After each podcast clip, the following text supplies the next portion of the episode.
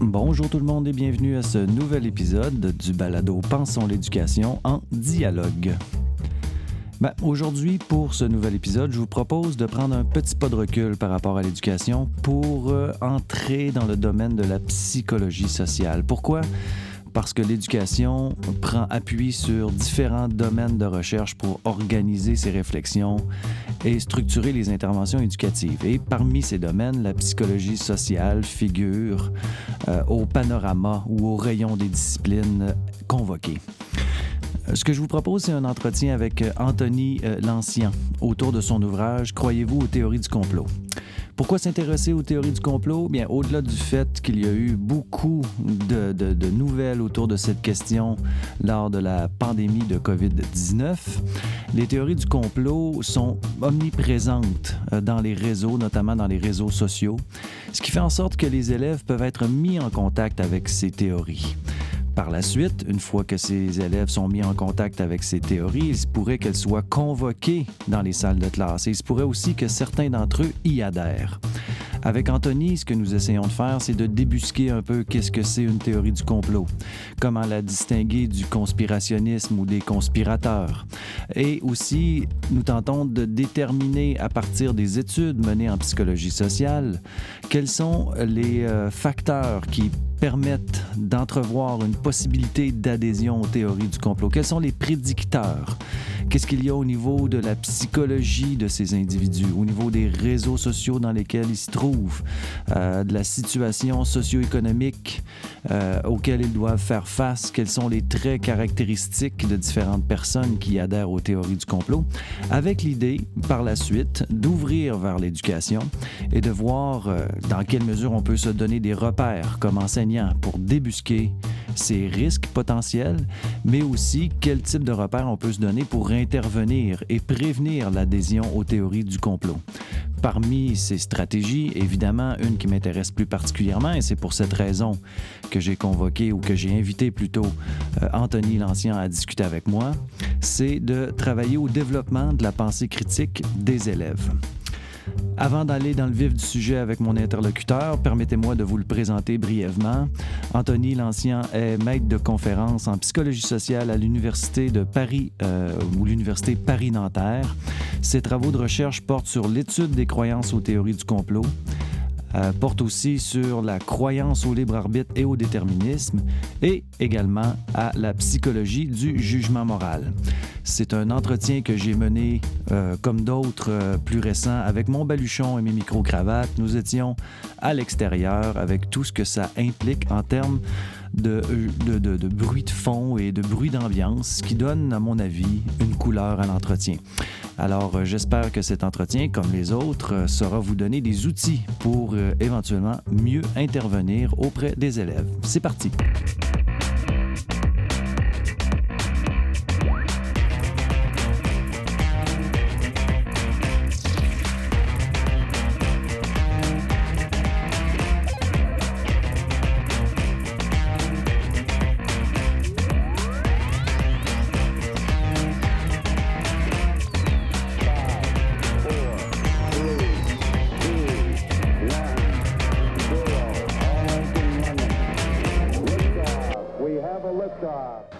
Anthony, comment vas-tu? Bonjour Mathieu, merci, ça va très bien, j'espère que toi aussi. euh. Oui, ça va très bien, puis je te remercie de m'avoir invité parce que j'ai communiqué avec toi suite à la lecture, euh, ben, de, de pas de m'avoir invité, d'avoir accepté mon invitation, c'est plus juste comme ça, Euh, suite à la lecture de ton livre qui s'appelle Croyez-vous aux théories du complot, que j'ai particulièrement apprécié, puis on se connaissait pas, donc tu aurais très bien pu dire non, je veux pas te voir, j'ai d'autres choses à faire. Fait que je serais content que, très heureux que tu aies accepté de, de participer à ce podcast. Euh, on va s'appuyer sur ce que tu as évoqué dans ton livre, parce que dans ton livre, tu parles euh, des théories du complot, évidemment, puis la, façon dont on l'aborde généralement, nous, en sciences de l'éducation, c'est davantage sur les interventions.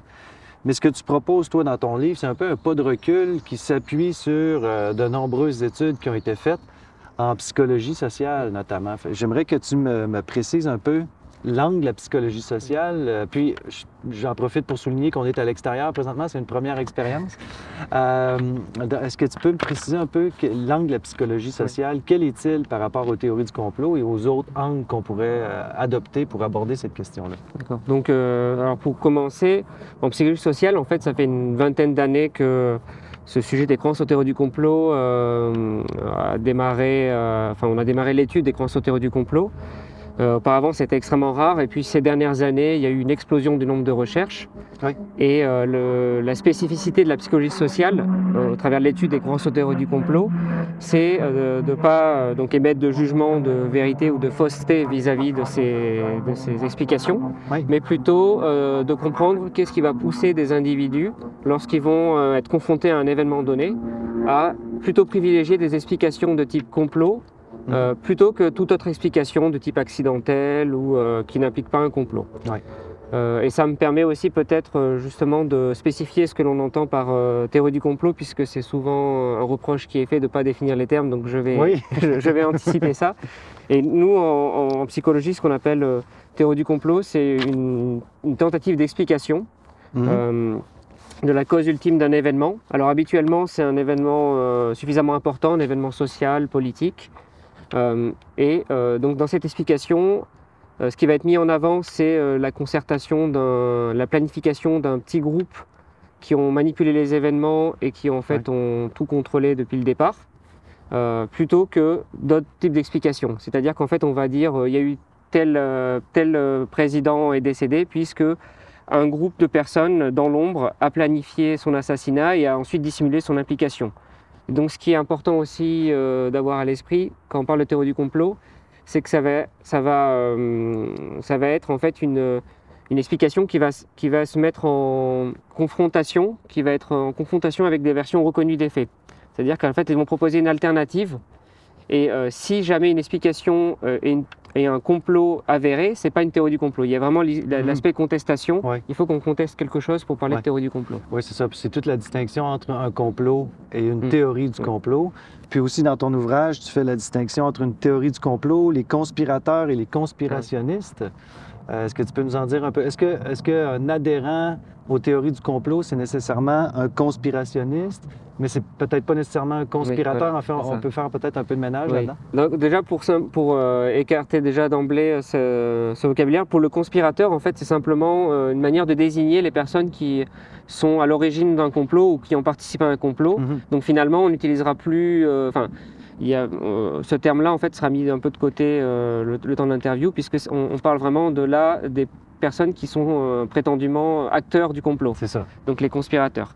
Maintenant, quand on fait la distinction entre théorie du complot et conspirationniste ou conspirationnisme, théorie du complot, c'est une explication d'un événement, alors que conspirationniste, en fait, ça désigne les personnes qui vont avoir recours de manière exagérée à ces explications.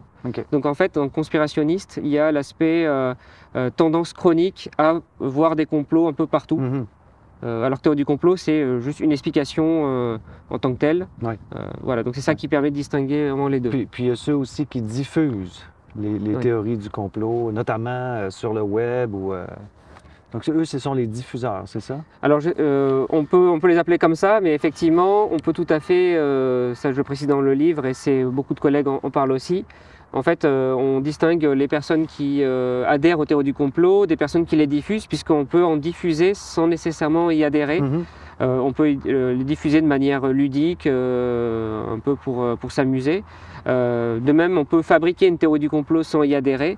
Donc c'est pour ça qu'on distingue euh, les personnes qui y adhèrent, celles qui les diffusent et celles qui les les fabriquent. Mhm. Ça peut être trois choses différentes, sachant quand même qu'en général, les personnes qui adhèrent aux théories du complot tendent aussi à les diffuser, puisque ça, ça va souvent de pair. Oui, oui.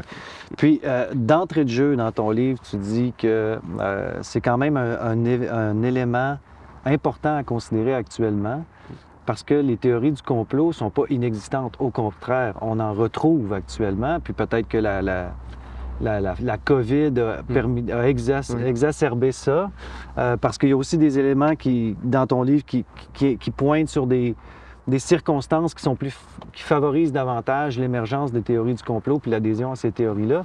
Euh, si tu avais à décrire aujourd'hui pourquoi c'est important de s'intéresser à, à ce, à ce mouvement ou à ce phénomène d'adhésion aux théories du complot, comment tu l'expliquerais, comment tu le justifierais?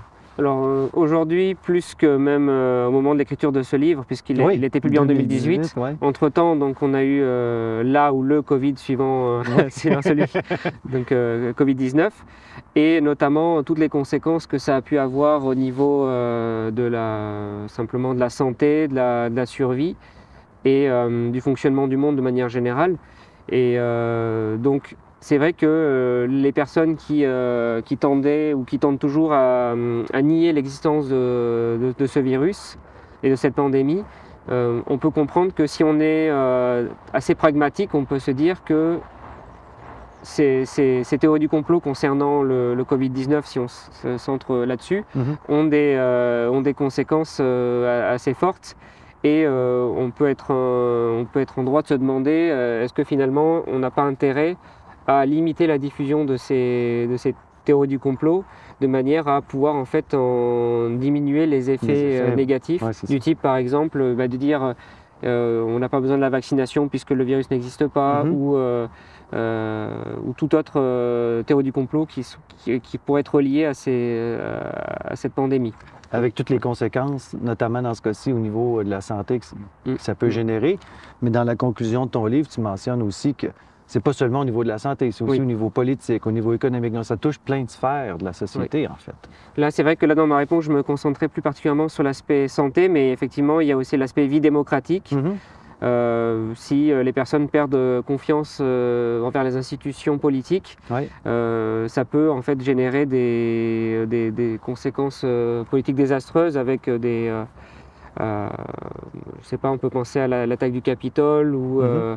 Oui, effectivement. oui, à tout mouvement politique en fait qui euh, voudrait renverser euh, l'ordre établi. Alors c'est pas, j'ai pas, c'est pas de jugement de valeur en disant ça, mais euh, c'est plus pour euh, éviter tout chaos, euh, C'est ça. tout chaos. Maintenir une certaine cohésion sociale aussi, c'est ce qu'on souhaite euh, en bout de course. Donc là, oui. Oui, euh, non, Là, c'était juste l'aspect l'aspect politique, et puis il y a aussi l'aspect euh, environnemental où euh, euh, les personnes en fait qui euh, qui considèrent que l'être humain n'a pas de- d'effet sur le changement climatique. Mhm. euh, là aussi, ça, ça, ça incite les personnes à ne pas euh, prendre des actions ouais, pour. voilà. ouais, ouais, c'est ça.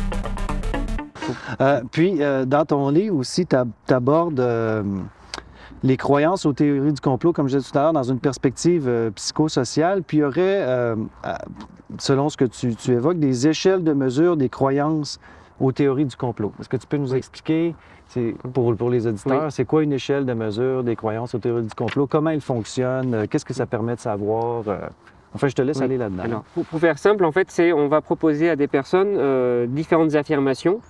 Euh, ça peut être des affirmations générales du type euh, euh, je pense que des, gouvernements secrets agissent dans l'ombre et manipulent les événements, donc des, catégories d'événements, ou ça peut être des théories du complot très spécifiques du type euh, je pense que euh, Le 11 septembre. voilà, le, le 11 septembre et, ou la mort de Diana. voilà, ou la, la mort Ouais. de Lady Diana, etc. Donc différents types de théories du complot. Et on demande aux personnes de se positionner vis-à-vis de ces affirmations en cochant une case sur, par exemple, typiquement une échelle qui va de, imaginons, 1 à 8. Par exemple, 1, c'est pas du tout d'accord, ou et 8, c'est tout à fait d'accord, avec plein d'intermédiaires. Mhm. Et donc, en fait, euh, lorsque les personnes vont lire ces différentes affirmations, elles vont se positionner.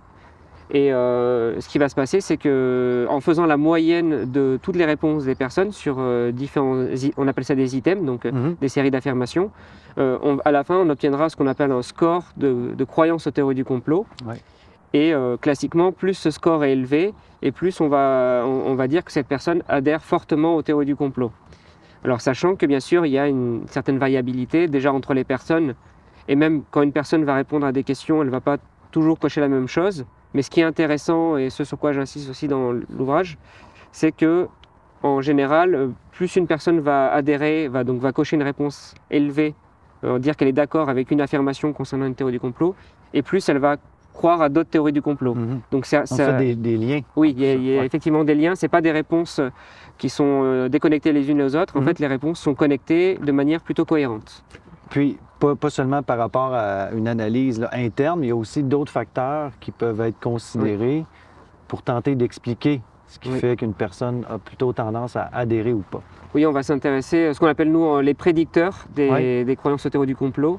C'est-à-dire que ça peut être des traits de personnalité, des motivations, euh, ça peut être aussi des circonstances extérieures Mhm. euh, qui sont euh, statistiquement reliées aux croyances aux théories du complot, de manière plus ou moins marquée, mais ça après c'est une autre question. Mais globalement, oui, effectivement, euh, ce qui est très intéressant, c'est qu'on peut prédire, entre guillemets, euh, le niveau de croyance aux théories du complot des gens en moyenne à partir d'autres euh, facteurs, Mhm. d'autres variables qui ne sont a priori pas reliés. Pas reliés, c'est Voilà, ça. c'est ça. Exactement. Là, ils vantent un peu, Oui. là, les trucs se déplacent sur la table. Euh, mais ce qui, ce qui ressort aussi de ce que j'ai compris, c'est que si on croit à une théorie du, du complot, on a plus de chances à croire à d'autres théories du complot. Est-ce que c'est ce que vous appelez, là, je ne suis pas sûr d'avoir bien compris, mais un système monologique de croyance, c'est ça? Alors ou- oui, certains, certains auteurs en fait euh, appellent ce phénomène euh, de cette façon. Alors il y a plusieurs manières de, de le désigner. Ça peut être mentalité de conspiration Mm. Ou euh, mentalité conspirationniste. Il y, a, alors, il y a plein de thèmes ou idéo- euh, idéologie conspirationniste. Donc l'idée c'est simplement de dire que c'est pas seulement des croyances isolées, c'est un système de croyances. En fait, qui rend, euh, qui traduit une vision du monde dans la- laquelle il, euh, il se passe beaucoup de complots. Et donc forcément, si, on, euh, si des personnes en fait, doutent vis-à-vis de plusieurs événements euh, spécifiques en, en faisant l'hypothèse que c'est des complots, face à un tout nouvel événement qui va se dérouler, euh, pour être cohérent, en fait, les personnes vont aussi continuer dans cette euh, logique, cette interprétation Ouais, de type ça. complot. Puis, non, mais c'est intéressant parce que ce que ça, ce que ça relève, c'est que ce ne sont pas des phénomènes isolés. C'est pas- euh, C'est pas dans tel événement, il y a une croyance, dans tel autre, il n'y en a pas, puis il n'y a aucun lien entre les deux. C'est comme tu le disais, c'est que ça participe d'une vision du monde. Ça participe aussi de, de certains, ce ce que, j'ai compris, traits de personnalité hein, qui, qui s'inscrivent aussi dans, dans ce système-là. Puis parmi euh, ces traits de personnalité, j'ai noté différents trucs. Oui. Tu pourras, euh, c'est facile à noter, ce sont des, Oui. des sous-titres dans tes chapitres. Mais j'ai lu le livre au complet, je te rassure. Euh, et puis tu pourras essayer de mettre l'accent sur certains ou tous, Mm. si tu veux. Il est question, il y a- il y a un, à un endroit, tu parles de, de cette idée que selon, euh, selon les, les- certains adhérents du théorie du complot, le monde serait dangereux. Mm. Donc il faudrait se méfier. Sinon aussi, il y a un sentiment de marginalisation et d'impuissance politique qui est euh, parfois lié à cette propension à adhérer à des théories du complot. Encore une, une santé psychologique plus vacillante, sans nécessairement en inférer par ailleurs euh, un Oui. trouble euh, psychiatrique hein, ou une maladie mentale, ou je ne sais pas comment vous l'appelez chez vous, et aussi euh, une vision de soi qui serait flatteuse. Donc, est-ce que tu peux nous aider à, à faire du Oui. ménage dans Alors, tout ça, à mieux oui. comprendre ces éléments-là, voir comment ils interagissent aussi, peut-être, je ne sais pas. Donc je vais tenter un peu de oui, décortiquer tout ça. Euh, tout d'abord, déjà, euh, juste pour faire une précision, puisque entre-temps, euh, donc la recherche a avancé sur ces questions-là. Oui.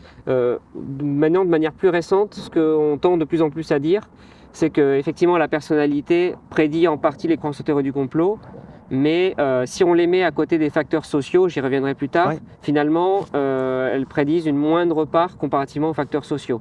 Donc, donc ça, c'est déjà une première nuance que Mhm. j'apporte par rapport euh, Donc, ce sont des Euh, éléments à considérer, mais il ne faut pas leur donner oui, trop de poids non ça, plus. exactement. Euh, ensuite, pour revenir euh, aux traits de personnalité, Ouais. alors on va commencer par le, le dernier, enfin par exemple sur le narcissisme, Ouais, euh, ouais. le narcissisme, où euh, donc en fait les personnes vont avoir une vision de soi très euh, très avantageuse Mhm. et vont euh, en fait euh, aussi Avoir un désir de se différencier, a Exactement, tous ces éléments-là, avec ce qu'on peut appeler le besoin d'unicité Mhm. ou le besoin de se distinguer d'autrui. Alors il s'avère qu'en fait euh, pour ce trait-là, euh, c'est particulièrement, euh, j'ai particulièrement creusé la question puisque c'était aussi le sujet de ma thèse. euh, donc j'ai travaillé sur le, le besoin de se distinguer des autres et le lien avec les cro- croyances théories du complot. Mm. Donc là en fait effectivement on retrouve un lien. Donc plus les gens on euh, cherche à se différencier d'autrui et plus ils tendent à croire aux théories du complot.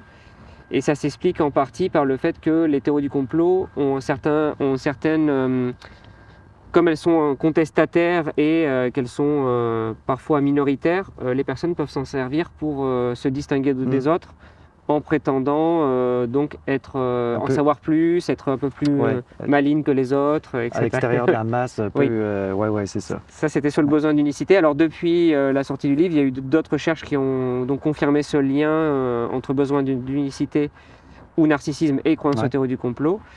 et pour revenir sur les deux autres points, euh, concernant le. Ben, il y avait la santé psychologique, puis ensuite il y avait aussi le sentiment de marginalisation, Alors, le, fait que le monde est dangereux. Donc pour le sentiment de marginalisation, là pour le coup, euh, en fait, euh, on peut plus particulièrement le ranger sur, dans la catégorie plutôt facteurs sociaux, puisqu'en fait, mhm.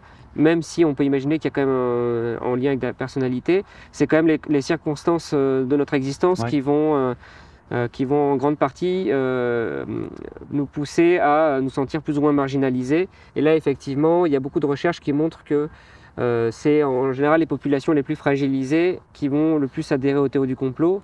Notamment, il y a beaucoup d'études là-dessus aux États-Unis, où en fait les populations afro-américaines donc vont plus croire aux théories du complot. puisqu'elles ont aussi beaucoup d'événements historiques qui les poussent à être plus mhm. méfiantes en fait euh, vis-à-vis notamment, je pense, euh, ce qui concerne les problèmes de, santé, de diffusion du sida euh, et et voilà, des, problématiques qui concernent. il y a un phénomène socio-historique. oui, c'est ça, exactement. Donc ça, c'est pour l'aspect plutôt le sentiment de marginalisation, mhm. exclusion. ensuite, pour la, la, vision du monde croyance, enfin on appelle ça croyance en un monde dangereux, c'est l'idée que euh, en fonction des individus, on a plus ou moins l'impression de vivre dans un monde euh, très menaçant. Et les personnes qui adhèrent au théorie du complot euh, rapportent davantage avoir l'impression de vivre dans un monde extrêmement menaçant. Alors, ce qui peut paraître logique d'un côté, puisque si on pense qu'il y a des complots, bah, en fait, on va considérer que on a des raisons d'être en alerte et de ressentir un danger. Et inversement, si on pense qu'il y a du danger, on va peut-être plus avoir tendance à être suspicieux et ce qui à son tour peut entraîner un sentiment mhm.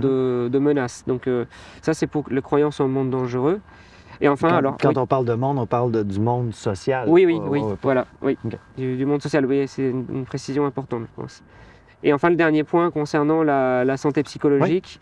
Alors là aussi, c'est un peu euh, plus spécifique. Enfin, donc, effectivement, on peut faire des liens avec la personnalité, mais là, c'est plus au niveau de la santé psychique, on peut appeler ça comme ça. Où, euh, donc là, les personnes. Euh, on a, il y a plusieurs études qui montrent un lien entre anxiété, entre dépression et croyance au théorie du complot. Oui, il y avait aussi euh, pensée suicidaire, si je ne me trompe pas, oui, effectivement, tendance à la paranoïa, la mm. méfiance, euh, puis à la limite les troubles schizotopiques. Mais là, alors voilà, j'ai un peu plus précisé. Je ne vais pas tout mélanger non plus. alors pour la, pour la paranoïa, en fait, ce qui a été étudié, c'est pas c'est pas seulement les, personnes euh, qui euh, je sais pas, sont atteintes de schizophrénie paranoïaque, mais c'est en fait une forme de paranoïa qui peut être plus ou moins courante dans la vie de tous les jours, mmh. mais on est plus ou moins, euh, plus ou moins susceptible de, développer ce type de pensée.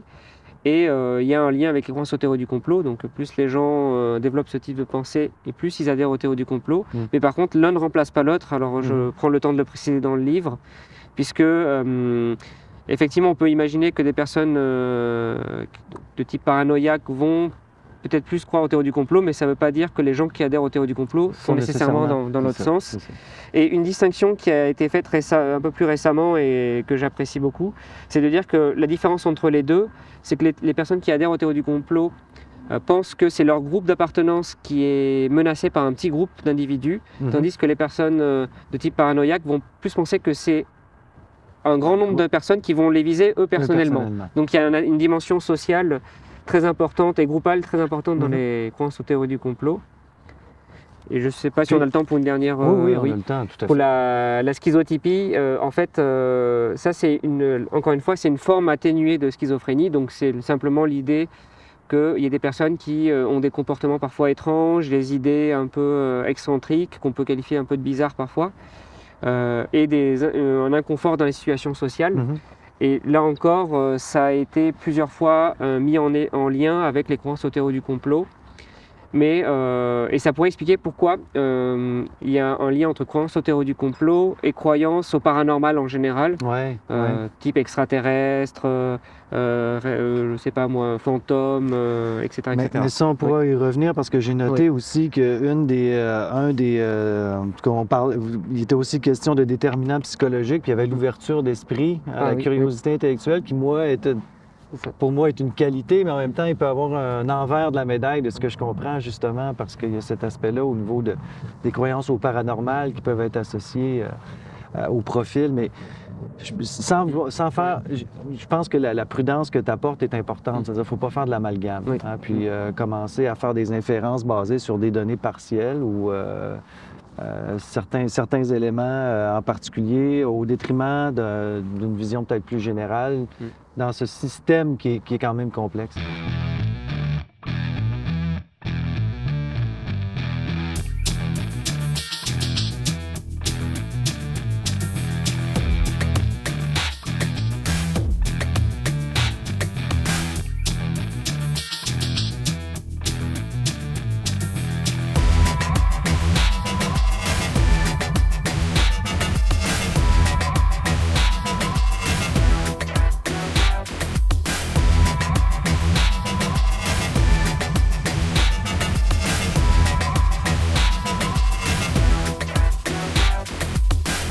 Maintenant, est-ce qu'on peut dire que chacun de ces éléments-là peuvent contribuer au développement de l'autre?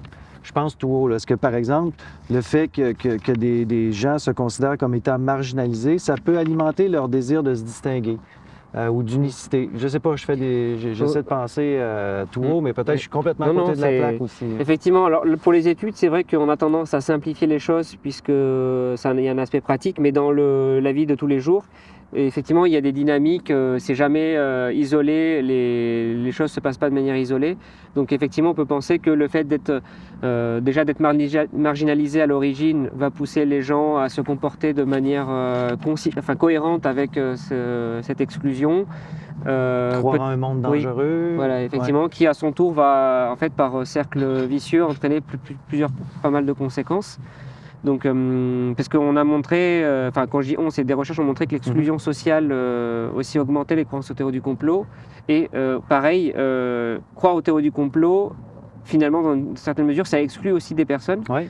puisque c'est un- une, croyance aussi à marginalisée. Ouais. Et donc, c'est une, sor- une sorte de cercle vicieux qui s'installe où les personnes vont être rejetées, vont rejoindre des groupes de personnes qui pensent comme eux, ils vont se marginaliser, etc. etc. Donc, euh, il, il va y avoir une sorte de phénomène de polarisation où les, Ouais. où les groupes vont s'extrémiser, euh, puisqu'en fait, elles vont fréquenter ensuite des personnes qui pensent comme eux et vont s'entraîner mutuellement. Avec l'effet des chambres d'écho par Oui. la suite et tout. Puis il ne faudrait pas en venir à la conclusion non plus que parce qu'un groupe est marginalisé, nécessairement, Ah il oui, croit à des théories du complot. hein, dans, dans C'est les, ça, oui. Dans les communautés non marginalisées, on en retrouve aussi. Oui. Euh, Donc c'est pour ça qu'il faut être prudent dans notre analyse, euh, évidemment. Maintenant, tu parles aussi de déterminants psychologiques. Mm. J'en ai noté aussi euh, quelques-uns. Entre autres, il y avait l'idée que la- la- l'adhésion aux théories du complot procure un regain de certitude, de contrôle et de sens chez la personne qui, euh, qui y croit. Euh, se sentir aussi, tu en, as t'en as glissé un mot, dépositaire d'un savoir caché, ou encore voir l'intentionnel derrière l'accidentel, ça, tu en as parlé euh, d'entrée de jeu. Est-ce que tu peux nous, nous, nous alimenter un peu là-dessus Oui. sur ce qui Oui. touche les déterminants psychologiques qui pourraient être euh, des facteurs nous conduisant vers une adhésion aux théories du complot? Oui. Alors une- justement, ça me permettra de resituer tout ça. Donc en fait, un peu plus récemment, euh, il y a des auteurs qui, se sont, qui ont proposé une typologie euh, concernant les, les besoins psychologiques qui sont finalement euh, comment dire, qui sont liés aux croyances aux théories du complot.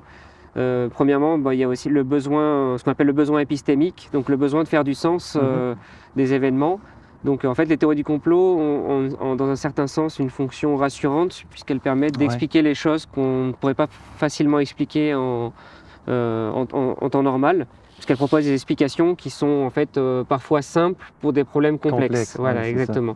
Donc euh, ça c'est rassurant voilà. aussi. ça. Ouais, dans un monde où, il y en a, où on cherche toujours le sens, ça peut être rassurant. ouais. Donc ça c'est pour les besoins dits épistémiques. Mhm. On a aussi les motivations de type existentiel. Alors justement ça, ça renvoie un peu à ce qu'on disait tout à l'heure sur le fait que face à l'anxiété et au manque de contrôle, les Mhm. théories du complot permettent de, de compenser ces, ces, ces sentiments de menace et cette anxiété et cette incertitude aussi, donc tout, tout va ensemble. Alors sauf que euh, là encore, euh, la recherche actuelle permet de, de nuancer un peu tout ça. Euh, il y a une recherche très récente qui date de quelques mois et qui euh, maintenant remet un petit peu en question tout ça en disant que même si on pense que les théories du complot peuvent euh, redonner, euh, en fait, euh, diminuer le sentiment de menace et, et de, de manque de contrôle, en fait, dans les faits, quand on le mesure de manière long- euh, ce qu'on appelle longitudinale, c'est-à-dire qu'on prend un groupe de personnes et on les interroge à plusieurs reprises dans le temps, Mhm. en fait, dans, dans les- dans la recherche en question, soit ça ne, ne change pas ce niveau de. Enfin, soit les théories du complot ne changent pas, ne permettent pas de recompenser ce niveau de menace, et même parfois peuvent l'aggraver.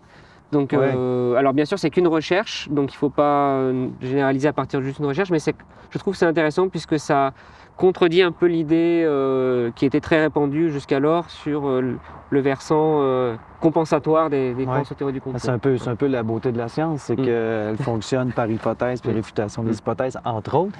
Maintenant, qu'est-ce qui pourrait expliquer ça, que, que finalement, euh, ce sentiment de contrôle ou euh, de certitude ou, euh, euh, je sais pas, j- j'ose dire bien-être, là, mais finalement, n'est pas compensé par l'adhésion aux théories du complot, mais pourrait l'augmenter? Alors, euh, Est-ce que c'est parce que les, les complotistes sont à l'extérieur de nous et on n'a pas de pouvoir dessus? Est-ce que, là, je, dis n'importe quoi, évidemment. Bah, pour l'instant, ça reste encore, euh, comme c'est cette recherche assez récente, euh, ça reste pour l'instant assez spéculatif puisque les auteurs ne s'attendaient pas à Avoir ce retrouver ouais, ouais. ces résultats qui va dans l'autre sens. Après, on pourrait toujours dire qu'en fait, euh, il y a peut-être un aspect faussement rassurant euh, lié aux croyances théories du complot, puisque d'un côté, ça explique, mais de l'autre, ça peut-être génère aussi de l'impuissance, puisqu'on peut se dire qu'est-ce qu'on peut faire finalement s'il y a Ouais. un, un groupe. euh, un groupe caché qui contrôle tout, est-ce que finalement on a encore du pouvoir, pouvoir. Donc peut-être que Mhm. c'est c'est justement ce paradoxe qui, qui est mis en avant, euh, Mhm. mais ça reste encore à, à creuser parce que c'est assez, assez récent. Euh, et puis il y a une dernière chose, donc les, pour terminer cette typologie, les, on, a, on a aussi les motivations sociales, dont Oui. j'en parlais tout à l'heure, Oui. Euh, puisqu'il y a- il y a un aspect identitaire très Mhm. lié aux théories du complot, puisque en partageant certaines théories du complot, en fait on rejoint certains groupes. Alors pour prendre les caricatures, on peut penser aux platistes, donc les personnes Ouais. qui font l'hypothèse que en fait la Terre n'est pas sphérique mais plate. Mais ça, hum, sans aller aussi loin, euh, il y a beaucoup de, de groupes, hum, alors que ça peut être sur les réseaux sociaux ou euh, même en dehors des réseaux sociaux, de personnes qui partagent ces croyances. Et donc, euh, elles permettent d'intégrer des personnes euh, qui euh, se tournent vers ce type d'idéologie.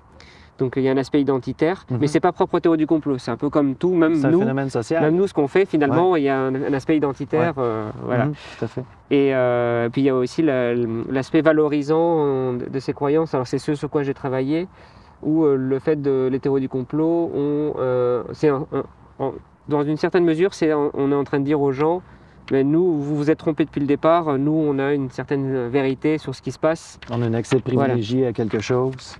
Donc c'est Uh-huh. pour ça que et les, les théoriciens du complot jouent, euh, jouent de cette euh, marginalité pour pouvoir euh, justement tirer bénéfice. Euh, et euh, certains certains collègues disent euh, on, régulièrement en fait on parle régulièrement. C'est parce que justement c'est c'est pa- c'est parce qu'elles sont parfois en fait marginales et, et contestataires que les théories du complot peuvent parfois donner lieu à un fort attachement pas forcément pour la théorie, enfin pas forcément pour l'explication elle-même, mais plus sur ses, sur ses effets. Mm. Donc ça, je trouve assez intéressant de Mm. vo- voir les choses dans cette perspective-là, Ouais. Euh, plutôt que de considérer euh, ces croyances comme des, des euh, explications euh, un peu farfelues ou, euh, enfin, qui n'ont pas vraiment de validité au niveau, au niveau euh, de la connaissance. Euh, Peut-être qu'en fait, on a tendance à prêter des intentions euh, aux personnes qui adhèrent à ces théories que- qu'elles n'ont pas forcément. Et ce qui les intéresse peut-être plus que l'explication, c'est le fait de, de- c'est plutôt le fait de défendre euh, ses points de vue en public. C'est peut-être ça Mhm. aussi.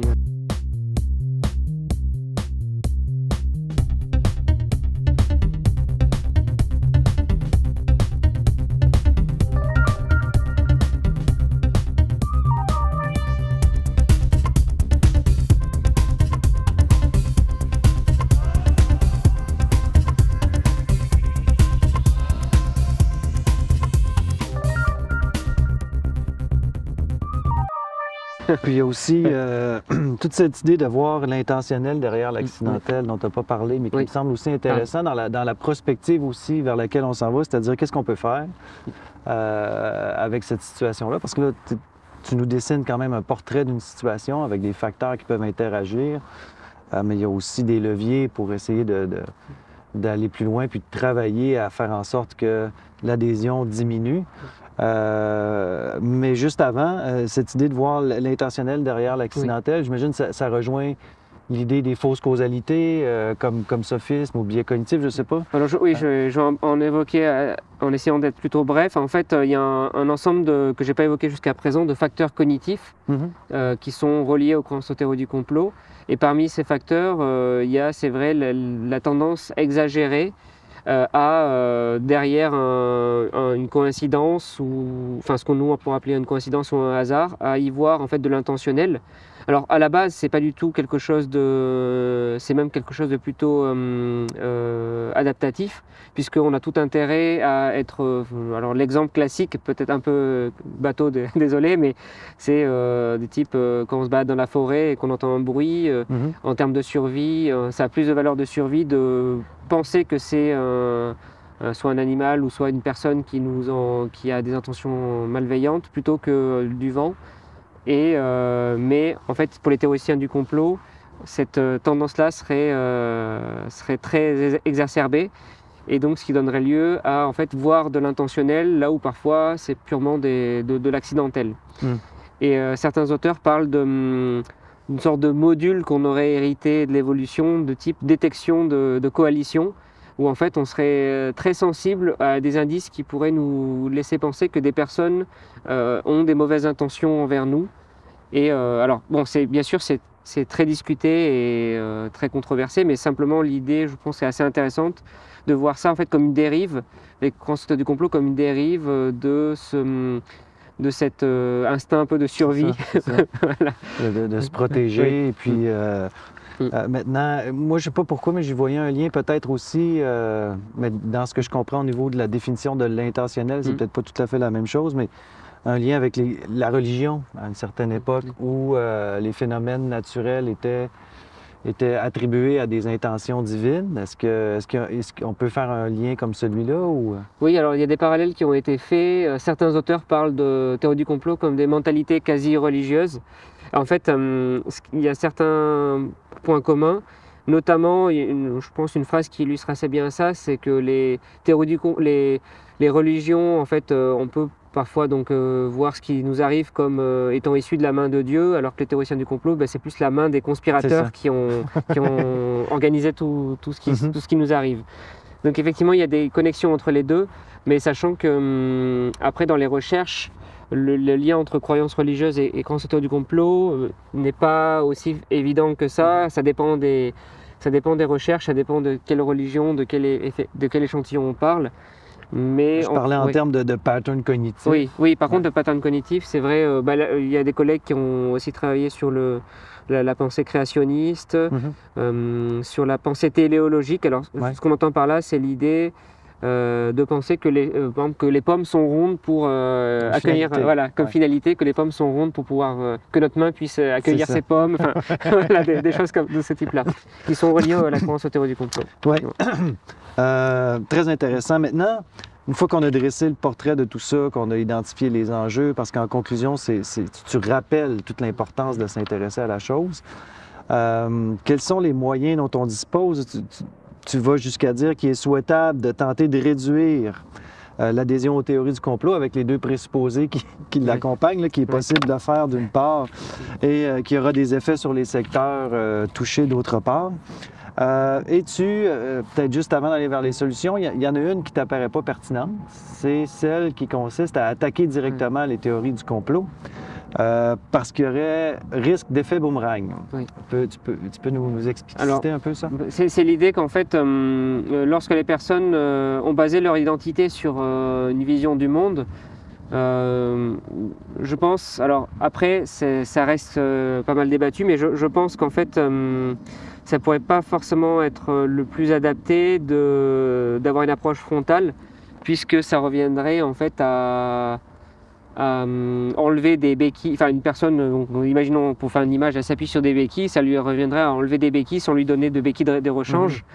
Et Elle s'effondrerait. en Ouais, elle s'effondrerait et surtout elle n'aurait aucun intérêt. euh, Enfin, on ne serait pas euh, audible en fait, euh, Mhm. euh, parce que de toute manière, euh, les personnes qui viendraient contredire ces, ces, ces idées seraient perçues comme des, soit des, des personnes qui euh, font partie du complot ou qui Ouais, sont ça. manipulées. Donc Ouais. ce serait compliqué. Et on le voit même euh, en discutant avec des personnes qui euh, sont très engagées dans les théories du complot. Euh, je pense que parmi vos auditeurs, certaines personnes ont pu avoir cette expérience où les personnes sont tellement engagées qu'à à certains moments, on, on voit que la discussion ne, peut pas aboutir. Non, c'est ça, exactement. Euh, et euh, c'est pour ça que je On disais est un que... peu tout le temps coincé. en Oui, fait. Voilà. Et ridiculiser ces, ces personnes-là euh, ne serait pas forcément le plus adapté. une autre stratégie, hein, Oui, oui, c'est ça. c'est ça. Après, ça pourrait peut-être fonctionner pour les personnes qui auraient des, qui ne seraient pas engagées encore et qui pourraient en fait euh, faire encore marche arrière. Mais pour les personnes déjà très engagées dans ces croyances, euh, voilà, c'est euh, sachant qu'après, bien sûr, euh, la recherche peut me, me contredire et j'attends ça, j'attends ça. mais On- en tout cas, est pour toujours à l'affût de la- d'être Oui, contredit, c'est ça.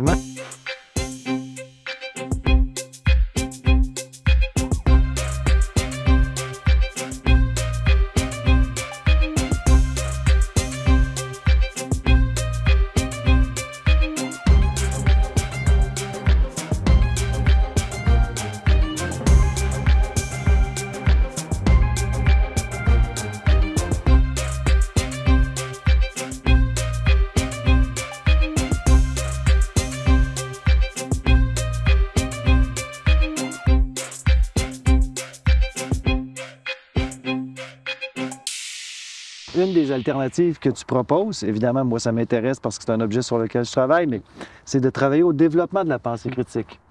Euh, puis tu disais tout à l'heure, euh, quand on s'en venait euh, pour enregistrer, que, parce que c'est assez émergent dans l'ouvrage en 2018, Oui.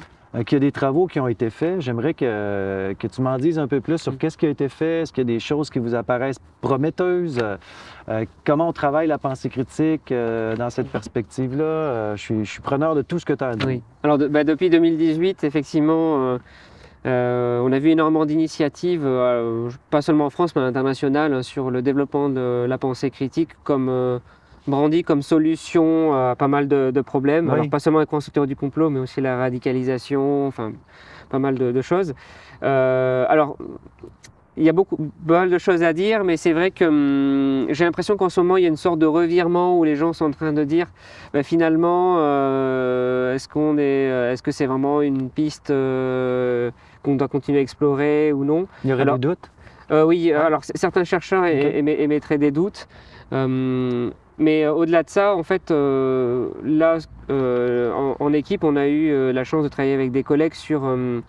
on s'est demandé déjà, ok, donc les personnes proposent des initiatives pour euh, réduire les croyances aux théories du complot via le- la pensée critique, le Mhm. développement de la pensée critique. Mais nous, on s'est demandé déjà, est-ce qu'on a des, euh, est-ce qu'il y a un lien euh, négatif entre croyances aux théories du complot et pensée critique Puisque jusqu'à présent, en fait, il y avait des liens qui avaient été faits, mais avec la pensée analytique, euh, qui est une sous-dimension de Mhm. la pensée critique, mais euh, avec euh, des mesures de, de pensée critique, il y avait, à notre connaissance, jamais eu de recherche là-dessus. Donc on a, on a lancé une série de recherches. et effectivement, on a observé que plus les gens avaient un score élevé à un test qui mesurait la capacité, une, une forme de capacité d'esprit critique, et euh, euh, moins ces personnes-là croyaient aux théories du complot. Donc, il y a une sorte de Voilà. corrélation. Mais par contre, là, voilà, c'est l'aspect, euh, c'est une des limites purement corrélationnelles, c'est-à-dire que on sait qu'il y a un lien entre les deux, mais à aucun moment donné, on peut conclure sur est-ce que c'est le Mhm. fait d'avoir de l'esprit critique qui diminue Ou les chose. croyances ou Ouais. voilà ou d'autres facteurs. Donc déjà, on a on a pu travailler dans ce sens-là. Mais par contre, ce qui est, ce qu'on a observé, ce qui est assez intéressant, et ce que souvent en fait les, les médias, enfin les médias, les personnes qui parlent de cette recherche passent sous silence, euh, c'est qu'en fait, quand on demande aux gens, euh, est-ce qu'ils ont l'impression d'avoir euh, les- une bonne pensée, un bon esprit critique, donc sur la version purement subjective, là on n'a pas observé de lien, de lien entre son impression subjective d'avoir un bon esprit critique et les croyances théories du complot. C'est seulement la mesure qui a été faite au travers d'un test. en fait, c'était un test d'argumentation où on présentait une lettre à l'éditeur avec différents paragraphes. Et euh, les, les participants de l'étude devaient évaluer ces différents arguments.